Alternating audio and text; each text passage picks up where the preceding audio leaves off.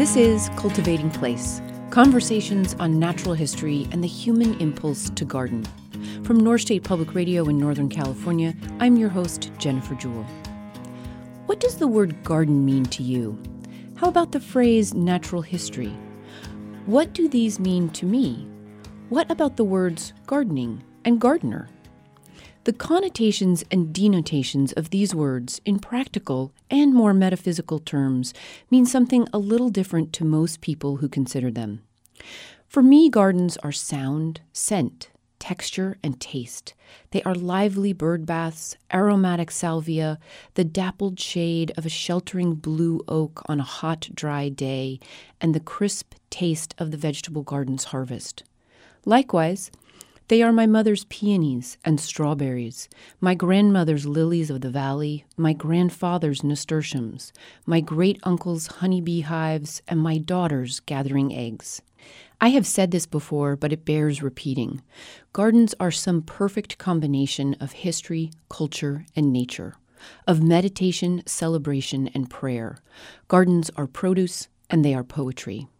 They are refuge from the world and yet, in my life, right after my children, gardens are also my deepest, best connection to the world.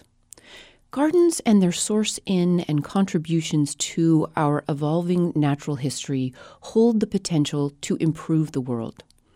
The impulse to cultivate the land for beauty and utility transcend time. The ancient Egyptians cultivated their place, the Native Americans cultivated theirs, we cultivate ours. In this impulse and in the gardens we make in the places we live, I am a firm believer we can find redemption and solutions we can find nowhere else. Happily, the word garden is not just one thing.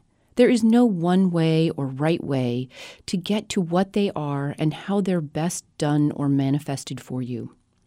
Gardens are both more and less obvious versions of ourselves our fingerprints, our signatures, our reflections, our legacies, as individuals and as cultures.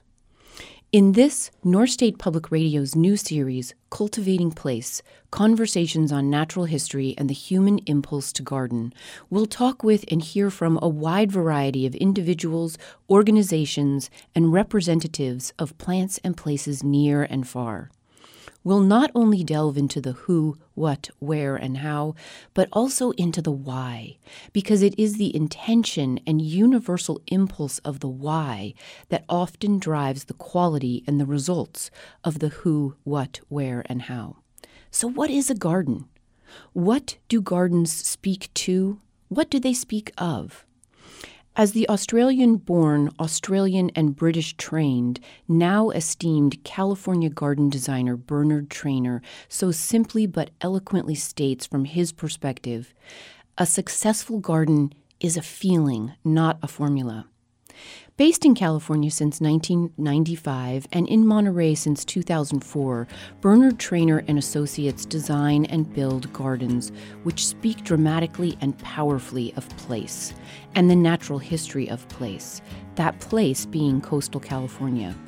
Look at almost any photo of a Bernard Trainor garden or landscape, and you'll nod and say appreciatively, Ah, yes, a California garden. Today, we talk with Bernard Trainor, who shares with us some insights and anecdotes on his own personal, lifelong love affair with plants, gardens, and natural history.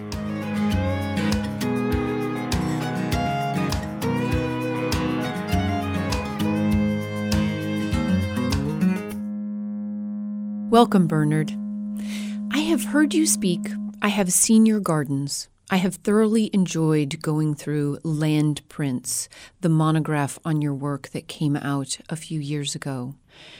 But what I really want to talk with you about today is less about your, especially your current work, and more about what got you here. And with that, I want to start with what does the word garden mean to you? When, when you hear that word, what comes to mind for you personally?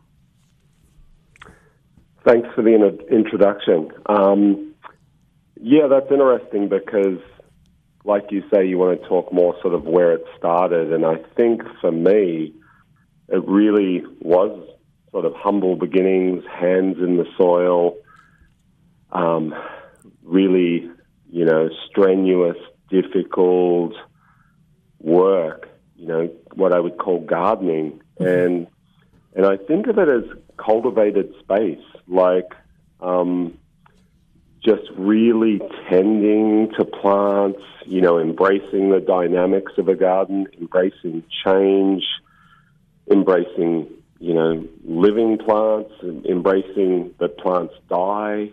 Mm-hmm. So I think in a lot of ways, I think of it as sort of a dynamic art form, but also um, a craft where I really feel like you have to pay your dues before you know anything about gardening or plants. So it's just a lifelong experience of sort of, in one way, letting go to this really um, eye opening, difficult, um, lovely thing that is gardening, but at the same time, um, you know, also just learning about how we can make sort of beautiful spaces by arranging plants in certain ways. So, I guess what I'm saying is I think of it as a one of the few things in life these days that you really have to put a lot of hours in and and to really know anything about it. And then once you do, you know, the rewards are incredible, like almost nothing else I think in my life. I love gardening. As a child, what what were some of your formative gardening, plant, natural world experiences? As a young child, like I would say, up until the time I was, um, I'm going to say nine or ten, I had an English grandmother on my mother's side, my mother's mother, and she would have, you know, the perfect lawn, perfectly hmm. edged. She would have the perfect roses, the perfect camellias. And she would spend countless hours, in a sense, showing off to the neighborhood. Like that was her hmm. front garden. And in the back, where nobody could see it, it was a chicken coop, it was composting. And so, back where she could enjoy it was all the things she didn't want anyone to see. and in the front garden, it was like a billboard of, you know, I'm English and look, in, you know, in Australia, in, um, you know, pretty inhospitable gardening climate for those type of plants. So up until nine or ten, that was my knowledge base of that's what gardening was. And then when I, after 10, um, I was, I think I was 11 and I moved to a place called the Mornington Peninsula on the southern coast of Australia. And I was surfing and hiking through the dunes. I was in this very beautiful coastal environment. And I didn't, I wasn't thinking about gardening at the time. I was just thinking about sort of how I would get from A to B. But I think I was simultaneously absorbing all this information of what Australia is, um, at least that part of Australia is, and you know the regional identity. And so I had these two conflicting things, say from you know zero to nine or ten, and then from ten to maybe eighteen, of um, uh, two dramatically different, um, like one a garden, one a landscape mm-hmm. experiences and those two have sort of, I think, melded together to make me what I am today, as far as, you know, how I see gardens and landscape. The description of your grandmother's garden set against the very different landscape of Australia really, I think, um, pinpoints one of the great dilemmas of, or joys and challenges of being a, a thoughtful gardener and being in a place is that confluence between the person and their personality and their history and the the productivity and then the landscape in which we sit. And so that definitely is so um, evoked by some of the gardens you design now. And you you mentioned a sort of difference between garden and landscape. Can you can you speak to that a little bit?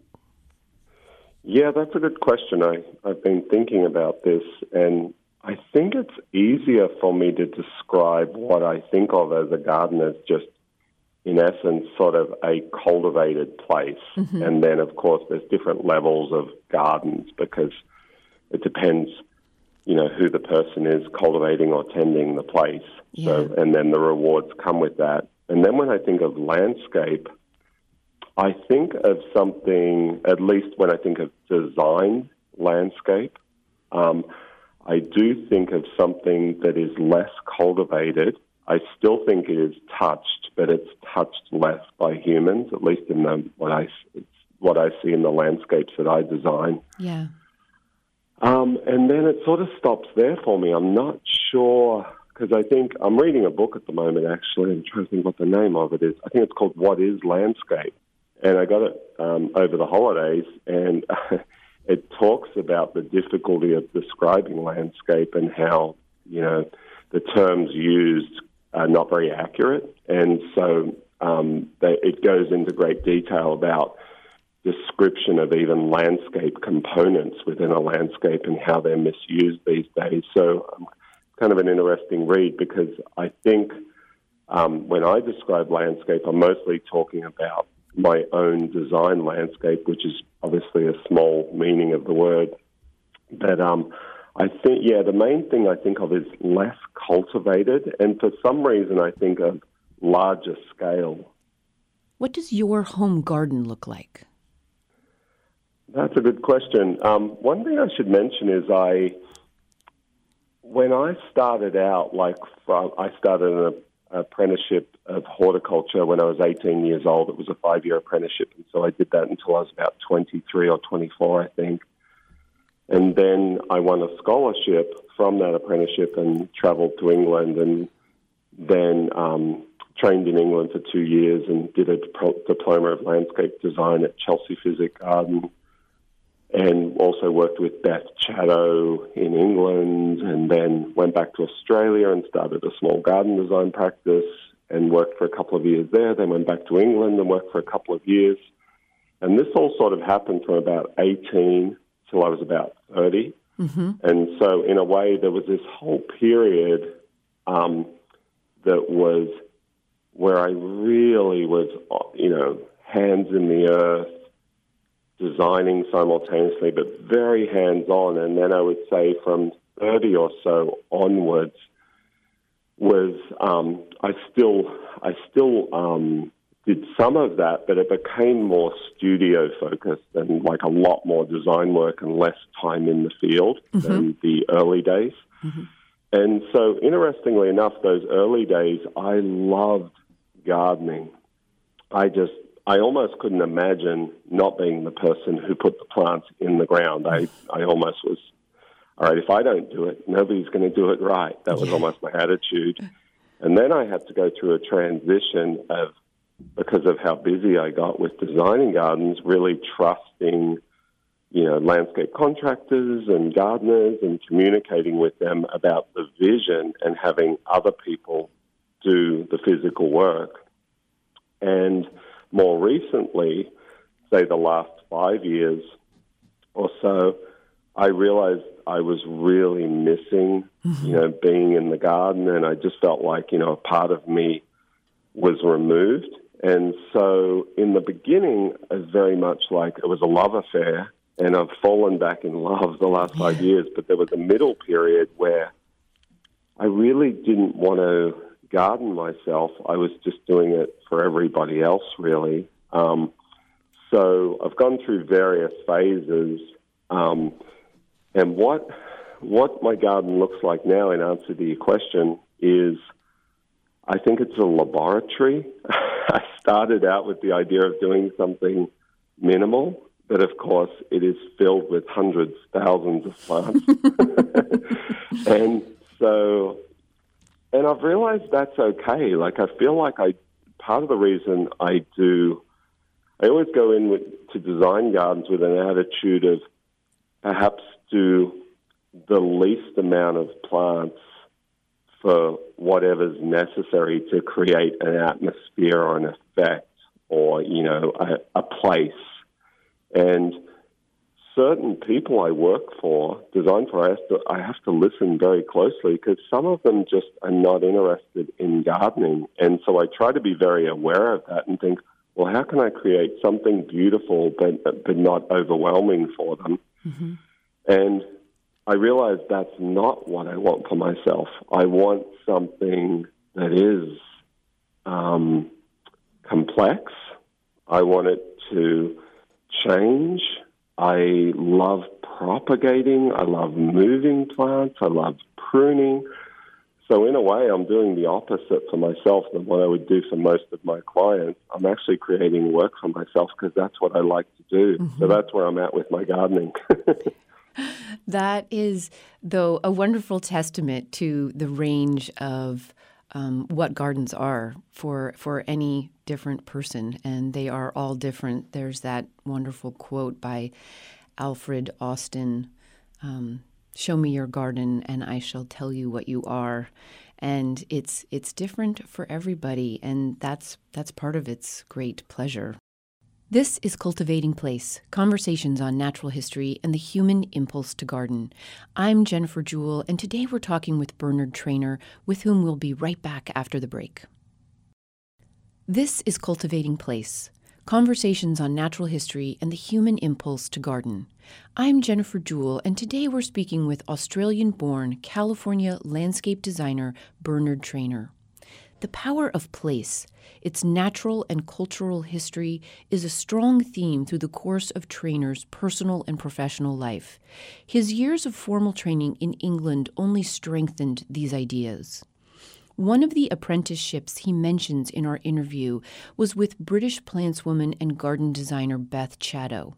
She is well known as one of the earliest modern proponents of climate and regionally appropriate plantings, as advocated for in many of her books about her own Essex garden, including the Dry Garden, which was published in 1978, and The Gravel Garden, published in 2000. Trainor's skill at likewise intertwining the cultural history of a site into his gardens might easily have been honed by his training at the Chelsea Physic Garden, an educational and medicinal garden established in 1673 in the heart of London. It ranks among the oldest botanic gardens in the world today. Trainor's California gardens are rooted in his deep appreciation for the landscape itself and in the listening, observing, and attention to detail he talks about here. From the very first experience with a potential new site, he and his studio colleagues note the surrounding natural and built environments, the look and feel and scale as they approach. He'll walk a site with native plant experts to familiarize himself if necessary and to formulate plant choices, even collecting seed from the immediate area in order to best restore wildflower and grass meadows that might be part of his ultimate vision. Known for his meticulously placed and crafted stacked stone walls, Trainor always favors locally sourced stone.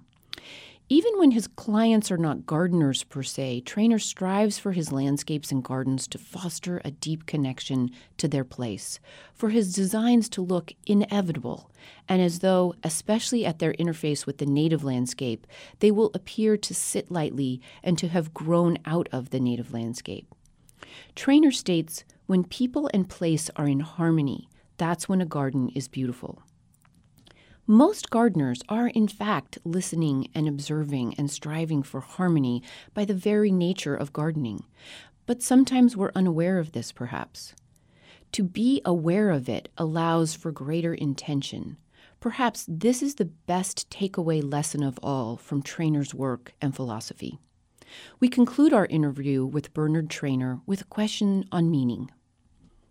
I, would like to close with a question that kind of summarizes what you have already described for us um, in terms of this great scope of the really intense gardening and um, plant driven life of sort of a Beth Chatto or the Chelsea Physic Garden, and maybe your early apprenticeship um, ranging up to landscapes that fit into the natural environment and are less intensively cultivated but still very human built.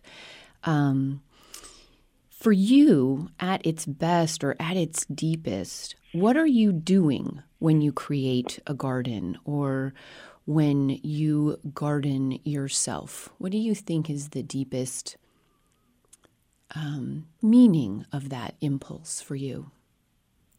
Yeah, that's a great question. I think, again, it's changed in me with different phases in my career. And luckily and accidentally, I've had a lot of different um, experiences, like a diverse range of experiences in Australia, in England, and in California. And so, for some reason, deep within me, um, unbeknownst to me, I don't know where it came from, but I think I've always had this love affair with regional design mm-hmm. and art. So, for instance, when I, you know, if I'm traveling in Italy or I'm in Spain or in another part of the United States, what most interests me in gardens, architecture, art, um, is regional identity. And so when I see a piece of architecture that could only be in that place with that stone, with that roof shape, or that solar orientation, or thickness of wall, um, color, texture, and the same the same is true of art. When I see a, a painter painting something that could only really be in that place, um, that's what I'm interested in, and that's what excites me. Mm-hmm. So when I came to California, as you know, I'm I'm bringing this Australian Australian experience and also this um, experience from England and applying it to California. But I definitely don't want to do Australian gardens or English gardens. I sort of came here with the attitude of, okay, I want to do the best California gardens I can do, you know, no matter which region I'm working in. So I think that's what I take into a project every time is this um, responsibility, and it's not a heavy burden. It's just that I love California, and so I feel this responsibility to connect with the site, um, work collaboratively with an architect to make sure that the landscape and architecture can be as close as possible in identity. I listen really closely to the clients um, and think, you know, well, okay, how do I connect, you know, this client with this architect to this place? So really, it's those three things that are always sort of running through my head. And um, as I said, I think it was deep within me, maybe even when I was doing my gardening apprenticeship, because whatever I did, I would, I, I really question things. And so there's a questioning phase in a project where I'm really questioning myself as far as am I really listening to the architect? Am I really hearing what the client's saying? Am I really aware of the attributes and challenges of this site? So for me, really, what I take to every project, and it's consistent, is um, this responsibility to listen to all those pieces and then hopefully the result, not always, but you know, like we, we definitely have our our landscapes and gardens that are more successful than others. You know, it is it is something I um, I'm not afraid to make mistakes in because some of my best gardens is when I took the most risk. So I have made mistakes, but I always try to gather as much information and listen as closely as possible. And then I think the resulting look is just a response to that. I respond so strongly to what you're um, what you're describing, and this act of listening and connecting between people and the places they live. And um, there is a quote in, I think it's in Landprints, but it it might be um, elsewhere in some of the reading I did on you. That said, in a world that keeps moving farther away from simple things like gardens, we try to change this trend. And this connective tissue is a is a phrase that often comes up from um, other things you have spoken about, and I think that's that's a, a, wonderful way to to end our our conversation and a wonderful image to consider what gardens do at their at their best, is connect us to um, our, our places and the world. Thank you very much, Bernard Trainor. I so appreciate you talking to us from, from your studio, I gather, in um, Monterey. Nice talking to you. Thank you. Thank you for listening. Join us next week as we continue our conversation on cultivating place and what gardens mean in the natural history of our time with gardener, author, and designer Julie Moir Messervy, based in Saxtons River, Vermont. When you come from a rambunctious large family, you need to get away a little bit from the hubbub every once in a while, so nature became the place I got away to. Until then, enjoy the cultivation of your place. I'm Jennifer Jewell. Cultivating Place is produced by Matt Schultz and is a co production of North State Public Radio and JewelGarden.com. Podcasts and a photo gallery for today's program can be found at mynspr.org.